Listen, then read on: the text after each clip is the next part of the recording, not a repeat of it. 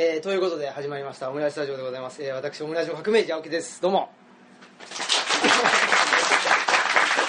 あありがとうございます。ということで今日はですね、えーと、オムラジ公開収録兼、ねえー、これ人文系施設図書館ルチャリブロ1周年記念の、えー、講演会ということで皆さんね120人ぐらいの方にお集まりいただいて やっております。ということで、えー、本日のあの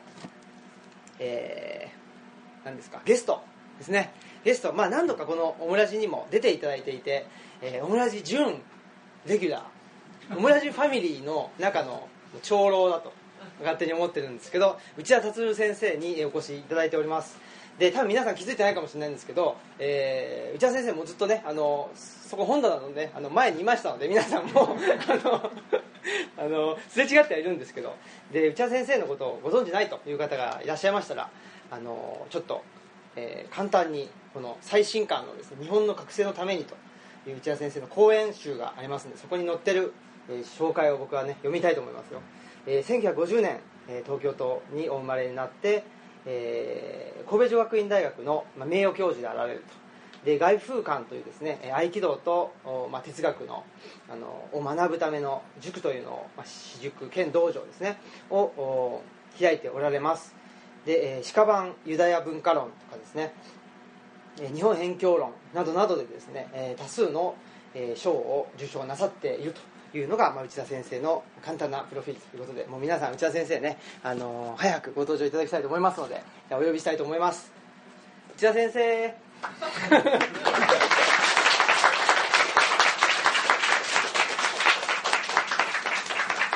はいどうもこんにちは。よろしくお願いします。よろしくお願いします。ありがとうございます。ということで、えーまあ、オムラジにもですね5回出ていただきまして、うんで結果ですね結果というかそのオムラジがなかなか好評で、好評でってあの別に僕の手柄じゃなくて内田先生が非常に面白いお話をしてくださるということなんですけどそれを僕は一生懸命文字起こししましてで内田先生にちょっとこれで、ね、どこか、あの出版社っていうんですかね がねどうにかなんないですかねみたいなことやっぱり言ったらですね内田先生の力でという感じでですね、えー、三島社さんですねから、えー、今度あの出版ということで決まったということでそうですね、はい、まあ、決まったんじゃないですか、ね、社長が言ってるんだから。社長がね、ということでで、えー、まああのオムラジの分とあと内田先生があの周防島とかそういうところでやられた講演会講演の内容ですね、ね、前回のやつとね、はい、あの町場の農業論農業論っていうのと今日のやつ、ね、今日のやつをちょっと収録しまして。本になりますんで。はい。本になりますので。でね。まあ話した内容僕がまた一生懸命ねあの文字起こししまして、はい、本になりますのでぜひその本になった暁には皆さん一人10冊は買っていただいて よろしくお願いします。はい、ということで今日のあのテーマなんですけど、うん、えー、10年後の地方っていうことで。やっていきたいなと思っているんですけども、あのまあうんと、僕らはずっと神戸にいたり西宮にいて、うん、まあ、いわゆる地方、まあ、東京から比べると地方って言われちゃうんですけど関西圏では中心の方に、うん、えー、いてでこっちに、まあ、東吉野村に引っ越してきまして、うん、でここはもう孫うことなき地方であるということで、えー、やっていてですね、まあ、10年後の地方っていうのを通して、えーまあ、10年後の未来っていうのを考えていきたいなっていうふうに思っていて、でまあなかなかあのいろいろと内田先生にご相談もさせていただいていてでそれがまああのオムライスとして放送したっていうことなんですけど、うん、初めて東吉野村に今日いらっしゃって、うん、でさっきあの足引さんでカツカレー、ね、あのー、ご賞味なられて、はいはい、えー、現在の感想というかどうでしょう？この東吉野村 東吉野村でもね言ってないんだけどそれとにかくすごいのはさね、庭に聖地があるっていうのがねね。マイ橋でしょ、はい、マイブリッジ、マイブリッジ、ね、マイツーム、ね、マイトゥームね。これがすごいですよね。自分の家の庭に聖地がある。彼はあの外風館の巡礼部の部長さんっていうですね。いずれあの、ね、我々巡礼部っていうのは各地の聖地を歩いてあげるにですね。最終的にはサンチャゴ・デ・コンポステーラに参るというですね、遠大な計画を持っている部活なんですけどもさすがにね巡礼部長だけあって庭に聖地があるというですね、その聖地ご自分で管理されてお掃除とか。管理まあそうですね。えっと、まあ、うち君がやらないとあそうですね、はい、奥さん。やったり、あとはまあ一応その村のものなの。公共の広場なの、うん。広場っていうか公共の空間なので、うん。えー区長さんがうん。掃除してくださったりはしてるんですけども。まあでも区長さんも、ね、不死身じゃないですから、はい。橋のこっち側はこれは君の管轄でしょやっぱり。そうですね、うん。はい、そのあの矜持を持ってうんやっぱりやっていきたいなって思う。だから君がねあのこの選んだ多分でもね君が東吉丸のここを選んだ理由って絶対あれだと思うんだよ僕は、あの聖地があって聖地の横に住むっていうのでね。それはあの激しく君のなんかあの好奇心というかさ、やる気をかきたつんじゃないかな。ただ何にもないところでねなんかただこう周り木がありますね。川が綺麗ですね。だけじゃなかなかね、あれほど素早く移住を決意しなかったんじゃないかと思うけどあのやっぱね霊的なセンターっていうのがね、あのいるんだけども多分ねこの東吉野村の中でこれ神社とかお寺とかってあるの？ありますあります。一応ニュー川上神社っていう大きな神社が、もうちょっと下ったとこですね、うん。うん。10分15分ぐらいあそうか。だから、はい。この集落だと多分このそうですね。これが、うんこの集落の霊的センターなわけで、やっぱりね霊的センターがないとダメだね。うん。それどの辺がダメなんですか？あのービジネスとかで地方移住とかいう時にね、ちょっとそれ無理があると思うのねなんかその生活のクオリティを上げたいとかそのビジネスとかいうのだけではなかなか求心力が持たなくてこう今の社会でそのまあ都市文明の中で一番欠けてるものっていうのはあの超越的なものう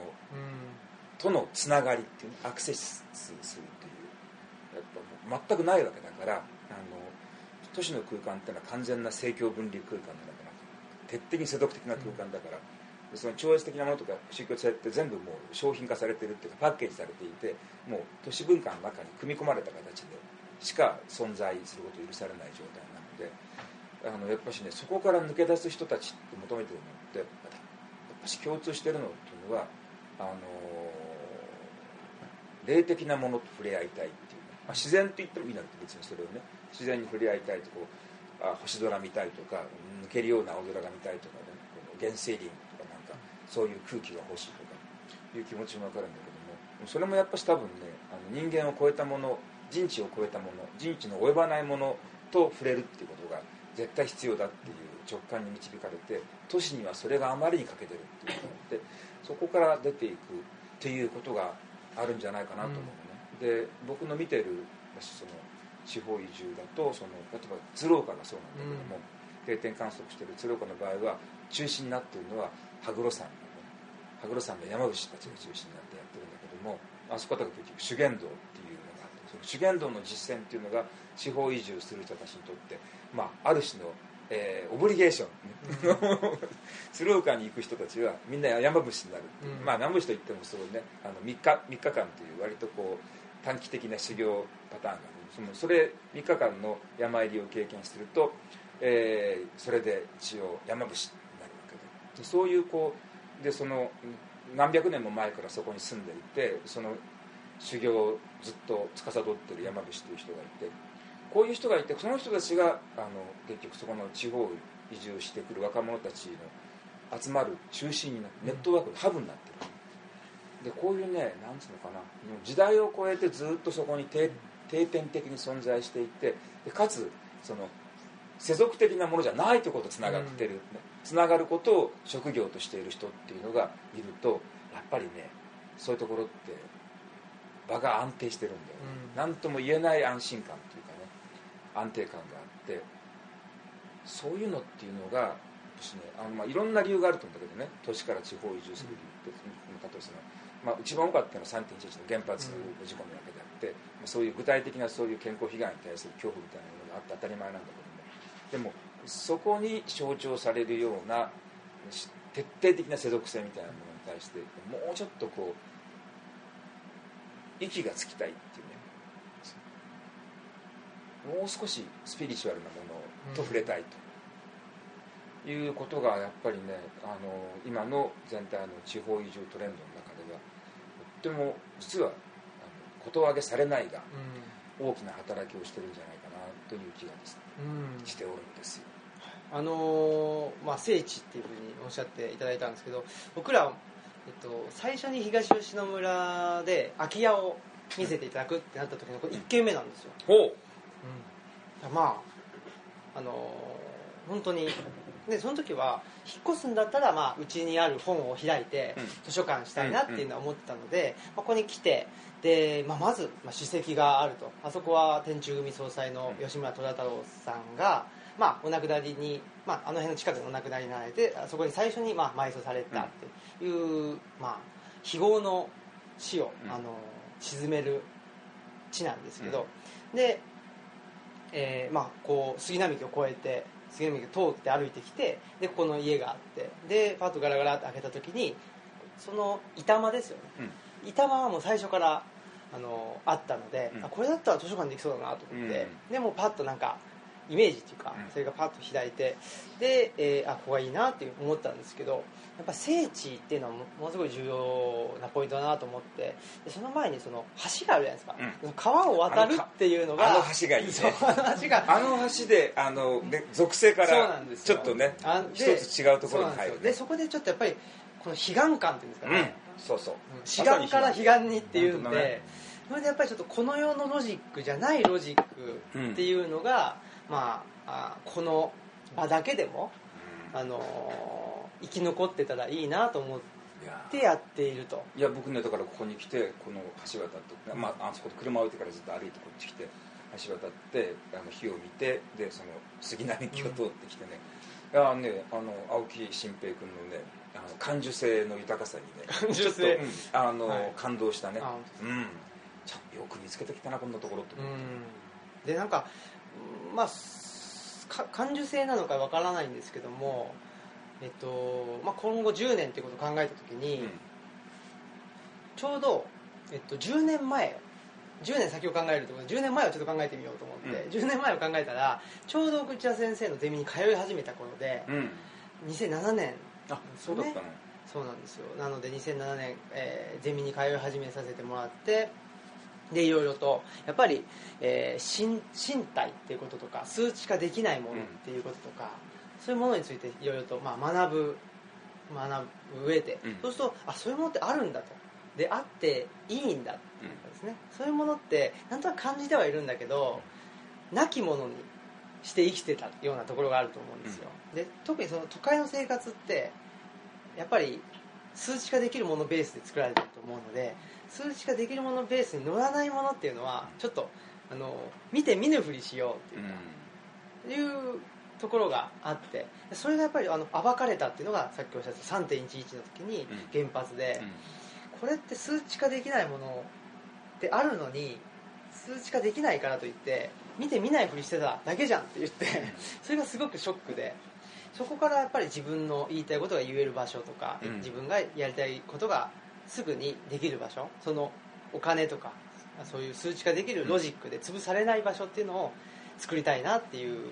発想があってやっぱり今後10年っていうのも、まあ、経済成長っていうのをあの信じれないっていうかですね、あのなんていうかな楽観楽観視の上に成り立ってる経済成長っていうのはあのありえないというふうに僕は思っていて、まあ、いわゆる定常型社会ですよねっていう社会になっていく上でやっぱりそういう今まで特にやっぱり戦後の、えー70年代80年代高度経済成長期でそれをもとに蓋してきたものっていうのを、だんだんと蓋をあの開けていかなくちゃいけない、うん。うんそういう10年になっていくのかなっていうふうには思うんですけど。もっと早くなると思うんだけどねその蓋が開くのっていうのは、あのねこの間先月号のねあのここのところあのフォーリンアフェアーズっていうアメリカの外交専門誌があるんだけども、フォーリンアフェアーズでねあのモルガン・スタンレーのグローバル・ストラテジストっていう、ね、人があのもう経済成長しないって書いてる。うん。もうアメリカしませんと。これからあのとにかくどんどんどんどんアメリカ貧しくなっていってでとにかくどうやってこの後ねこのぜ前人未到のというかですね人類が経験したことがない経済成長しない右肩下がりの状態に入っていく中で産業構造も大きく変わっていくし、まあ、とにかく階層今今のままでいくと階層の二極化がさらに進行していってで AI が入ってくると、うん。雇用の4割ぐらいが消えるかもしれないとで、まあ、多分中産階級っていうのがごそっとなくなってしまって、うん、超富裕層とそれから貧困層を二極分解するんじゃないか。そうなったらもう国の形で手をなさなくなってしまうので、その前にとにかく何とかして手を打たなきゃいけないっていうことをねでも今すぐ真剣に考えないと手がつけられなくなりますっていうことをねモルガン・スタンレーの人が書いてるわけです。それでびっくりしてね。であこういうことってもうエコノミストの中でもね普通に言い出してきてその後別のページ見たらね今度はねとにかく、まあ、みんな AI ショックが多くてねアメリカの場合すごく AI が進行してくるので製造業の雇用が大幅になくなっていくだろうと。場合によってはもうごっそりなくなってしまう。ので川上川中川下っていうけども川上の方がこういろいろものをアイデアを考えたりビジネスモデルを作るところが川上でで川下っていうのが一番下のこう底辺の労働者たちがいるんだけども、ま、真ん中辺のねその製造業の人たちっていうのがあってここがガサッとロボットによって取って代わられてしまうんじゃないかっていうことででまあその後そうなった時まあそれはもうほぼ確実なんでどれぐらい減るかわからないけどもとにかく雇用は激減していくでアメリカの場合ってのはそれに対して、うん、ほらあそこはあのリバタリアンの思想が結構強いところだから、自分のことは自分でっていう、うんその貧乏になったら自己責任。病気になっても自己責任。怪我しても自己責任。路頭に迷っても自己責任なんだからってそそこに国が税金投じるってことに対するすごく強い反発があるんだけどもそれに対してやっぱりかなりの人たちが論陣張っててね、もうそのニューディールみたいに雇用を作るってのはもう無理って、残念ながら。雇用を創出できないが雇用は減っていくっていうんでどうしたらいいかっていうんでねアメリカ人がですけど、ベーシックインカムの導入に関して議論してるんでどうしようっつって。アメリカのエコノミストがベーシックインカムの導入について真剣な議論を始めたなんてね5年前ぐらいと思いもしなかったけどもだからもう本当に急激にねあの経済成長もう先進国に止まってしまって、まあ、定常経済の方に移行しているわけであってそれと同時に、まあ、産業構造の劇的な変化が起こってきて特に雇用環境がどんどん変わってそれも明らかなわけで今までみたいなビジネスモデルはもう10年後にはねなくなっているだろうと。あの僕ら子供の頃ってさ30年後の世界とかね、うん、50年後の世界ってねしょっちゅう少年誌がね、うん、あのグラビアページとかでね、うん、あの車が車がなんか浮いてたりして。あのジェットカーで あの銀のスーツを着た中学生がジェットカーで通学するみたいなね、そういうねあの未来の日本みたいなのもうあの少年画報とか少年とかいうね月刊漫画誌には、毎月のように出てたわけ、うん、未来はこうなる未来はこうなるってね。もうだからあドラえもんもそうでしょ？しょっちゅうなんかほらあのね未来の装置っていうのって、うん、ドラえもんが持ってるのって全部あれ人類の夢だったわけだからさ、うん、ああいうものをとにかくこれから科学が発展していくとああなるこうなるっていうことをみんな考えてたんだけども年がら年中とにかく未来っていうのがさ何かあったら未来はどうなるの？っていうさ、ところがね今の少年誌見てごらん。30年後の日本なんていうさ誰も言わないよ。そうですね。誰一人、未来について語る言説って全くないんだよ、これは非常にね危険なことだと思うよね、それ語らなくたっていいけどさ来ちゃうんだからどっちにしてもね、うん、まあ語ったってねそのジェットカーで銀のスーツを着てね、うん、中学校に通うっていうことは起こらなかったんだけどもさ、うん、でもそれであなんなかったねっていうね。変なものだけ変わっていって、うん、パーソナルコンピューターなんて。いやパーソナルコンピューターっていう概念なんていうのは全くないわけ。存在しないわけね。あの完全なコンピューターっていうのはその中央集権型の IBM 型のさ巨大スーパーコンピューターっていうのがあって、まあ、その末端につながっているっていうのがあるんだけどもネットワークでつながっていくなんていう発想って全くなかったわけだから。だから、実際には、ね、今だってこう携帯でさもうだってこれ昔月ロケットを飛ばすた時の計算機よりも、もうメモリー大きいぐらいなわけでしょ、そういうのを人個人が持ってるなんてことってさ、考えられなかったんだけどだからあるところでは予想もしなかった形で進化し、あるところでは、ね、何にも変わらなかったっていうことがあるんだけども、そんなのってやっぱしあのジェットカーの 絵を描いたから、うん、あ人間の想像力って随分こう空回りするもんだなって分かるんだけどもさ、今はそれさえしてないでしょ、うん、これからこうなりますよってさそれだとこれからも右肩上がりで経済成長するってなったらねどうなるのかについてさ出してほしいじゃない。やっぱりその例えばリニア新幹線を通しますとかねオリンピックやったり万博やったりねカジノ作ったりするとさいや10年後の日本っていうのはね、うん。そのリニアカーが通ってでカジノがあって、うん。でそれはねでその太平洋岸に人が集まってるってことも随分人口減ってるわけで、10年後だともう1億1000万ぐらいまで減ってるんじゃないかな、その後もどんどん人口減っていくわけでその後の20年後30年後ってじゃあそのその10年後はそしたらまああのオリンピックスタジアムがなんかこう廃墟になっていて、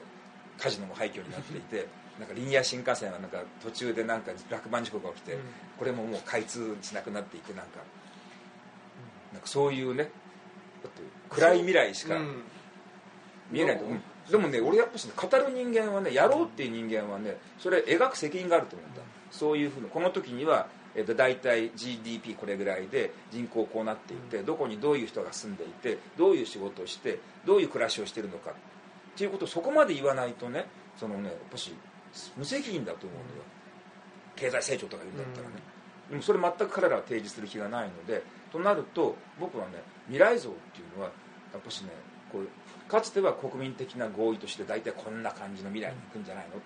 科学技術がどんどん発展していってどんどん人口が増えていってどんどん経済成長していってっていうことについては見通しみんな共有してでも今は見通しみんな共有してないからさ僕らが一人一人が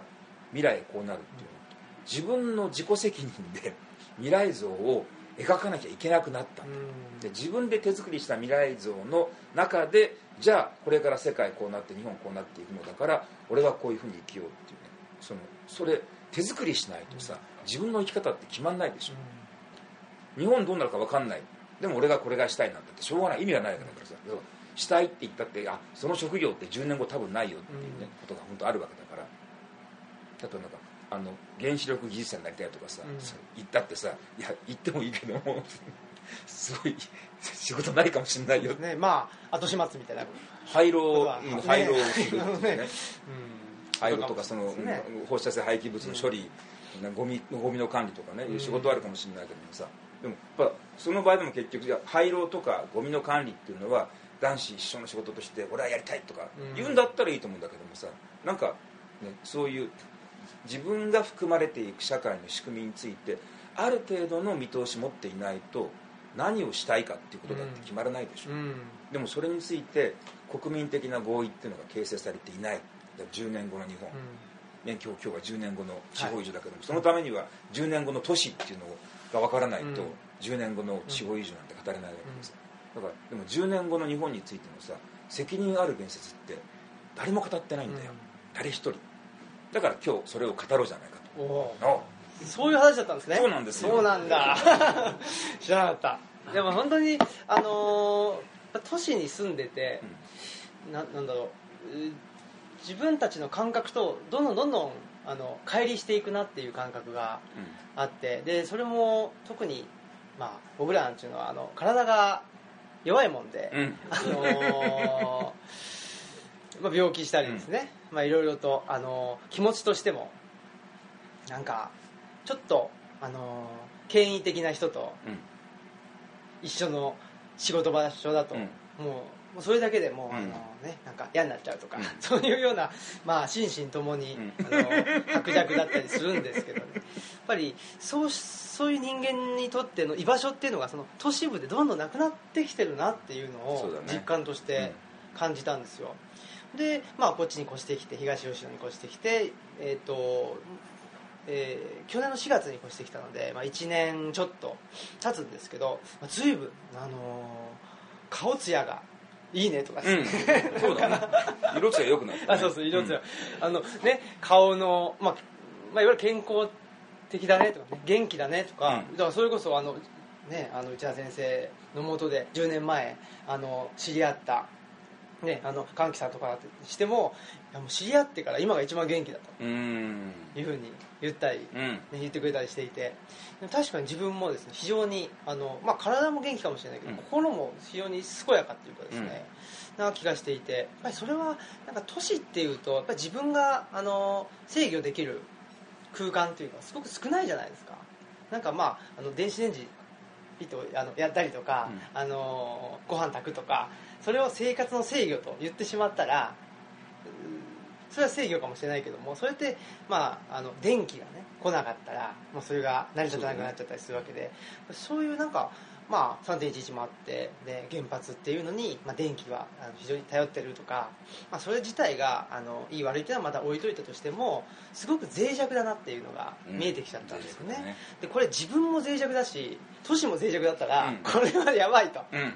えらいこっちゃと。言うんで自分が脆弱だからちょっとまああの盤石なですね、えーまあ何か停電があったとしてもまああの多少大丈夫じゃないですか、うん。ここにいやうん。あのなんと芋も植えてるし、うん。っていうんで、まあ、川もあるし、まあ、それはみんなねあの飲みはいいし川があるからね。川もあるし。それ言ってたけどさ鷲田先生がね、はい。あの直後に3.1になってさ都市の住民っていうのはもう水道電気が止まると、うん。もう水も飲めない目の前に川が流れてるんだけども川の水は飲むことができない火も起こせない、うん。そういうあのまなんていうの生活も脆弱。うん。で自分も脆弱っていう、うん。そのダブル脆弱の状況にあると、これはあの命の危機をうん。さすがに感じまして、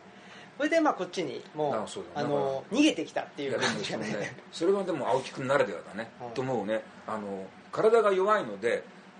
こういうところにいた方がセーフだっていう感じってさ、なかなかね都市の強い人間にはねここにいると安心感感じるどちらかというと不便っていうのがまずね、あー。来てさそれ安心感とかっていうのってすごく出てきにくいと思うんだけども、うん。でもねこれは絶対君の手柄だよね、うんあの 弱さの手柄。で弱さの手柄で、これぐらいの明かりだったらこの明かりがなくなってろうそくになってもあんまり変わんないって変わらない。ね。でまあ庭には芋も植えたりしさ、うん。でとにかく川の水がねあって川の水でおね、うん。飲み水飲めるわけだからさ、東京のタワーマンションなんかね住んでた日には電気止まったらもいうもう水なんて飲めなくて下まで降りてって配給待っててまた、ね、なんか26階上まで上がってったらさ。正直ああいうタワーマンションに住もうっつう人の気が知れないですけどね。だからあれだから完全に制御されてるっていうそう、まあ、いるかもしれないから。制御されてるっていう都市は完全に制御されて破綻しないっていうことを前提にしてると思うんだけどそれは甘いよね、うん何があるかわからないもん、うんと思うんですけどね、うん、だからそういう意味であの今の職業っていうのででこの職業に就きたいっていうふうに考えてしまうと、うん。まあ、その都市を中心とした、うん。あの生活の上に職業っていうのも成り立ってると思うんで、それすらも、まあ、うん。ガラガラと崩壊してしまった時に、うん。じゃあ自分はこれだけですね大学の受験勉強頑張って、うん。いい会社入ってっていうふうに考えていてもその会社が会社がなくなるよ、まあと東芝がなくなっちゃうっていう時代だからね東芝がなくなるんだ。だから本当にあの60年代70年代っていうのをあのベースにして着々と積み上がってきた、まあ、近代社会っていうのがあのもうまあ崩壊、とうんもうもうもう崩壊してるしし始めてるね。どんどん崩壊し始めていって、うん。だからねあのど、ね、崩壊してるんだから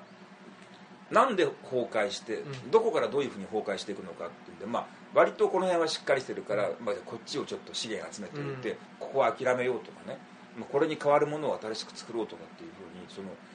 こういうのって交代戦っていうかね、うん。まあ、負け戦の発想なんだけどさ、交代戦っていう時は交代戦を戦えばいいわけであってねもうどんどんどんどん落ち込んでいくんだけども、それでもとにかく誰一人、ね、脱落しないようにで、まあ、せっかく持ってる国民資源はなるべく目減りしないように大事に使いながら、うん。でもずるずる後退していくっていうねそのしねしんがりで交代戦戦っていくっていうことっていうのはさ当然あっていいことだしね。そのためのノウハウっていうのをさ周知を集めて論ずべきなのに交代戦は絶対しないってね。まだどんどん伸びていくんだっていうねことなこと言ってるわけで。でも言ってる足元からだんだかだんだか崩れてるわけでしょ。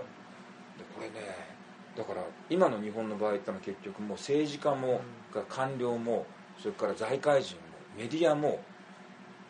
自分たちはもう直感的にはもう、ね、この社会は崩れていくと。このシステムはもう持たないということが分かってるんだけども口では昨日の続きうん。また明日も昨日の続きみたいですよって経済成長していって、えーインフレ率2%とかねなんかバカなこと言ってるわけですよ。もうこんなの来る時ってさ大恐慌みたいな感じになると思う遠からず。だって実体ないんだからさ。本当に。だからね怖いです。あのリスクヘッジっていうかねこういうようなことが起こる可能性がある。こういうリスクが起こる。一応こういう危機的な状況が来る可能性があるのでそれに備えましょうっていうことを誰も言わないのね、それ言うと敗北主義って言われるんだよ、こんなことが起こるかもしれませんと。そういうことを言うやつがいるから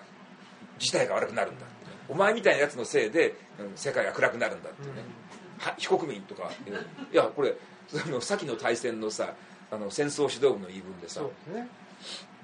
負けるかもしれないって負けるかもしれないって言っただけでもう投獄されちゃうんだからさ、うん今それに近いと思うのね。あの本当にそういうことだと思う。だから、うん。結局はもっと早い段階で前の戦争だって43年ぐらいのところにねミッドウェーの敗戦の後のところでこれはもうだって帝国海軍の主力がなくなったんだからさ勝てるわけないんだからさ、じゃあもうこの辺で講和しちゃうかって言うんでね43年段階で講和してればさそうですね。原爆も落ちなかった原爆も落ちないし空襲もないしないし。さあで300万人死んだね。310万人死んだうちのさ、95%ぐらいって最後の1年で死んでんだからさ、うん。沖縄43年なんてね真珠湾で死んだ日本人ってさ64人だよ、そのミッドウェー海戦ね帝国海軍最大の敗北だって死んでるとってさわずかって言っちゃおかないけどさ。これ3000人。その後300万人死んだわけでしょ、もうフィリピンとかさそのなんかととんでもないところでさインパールとかさ、あの全部最後の1年だから43年ですいません講和講,、ね、講和条約を取り結んでいれば多分大日今まだ大日本帝国。はい。大日本帝国。で多分台湾とかね朝鮮とかは植民地手放したけどもあの北方領土は、でももちもちろん沖縄もあるし。で国内に占領軍なんてもう一兵もいないっていうね基地なんか何もない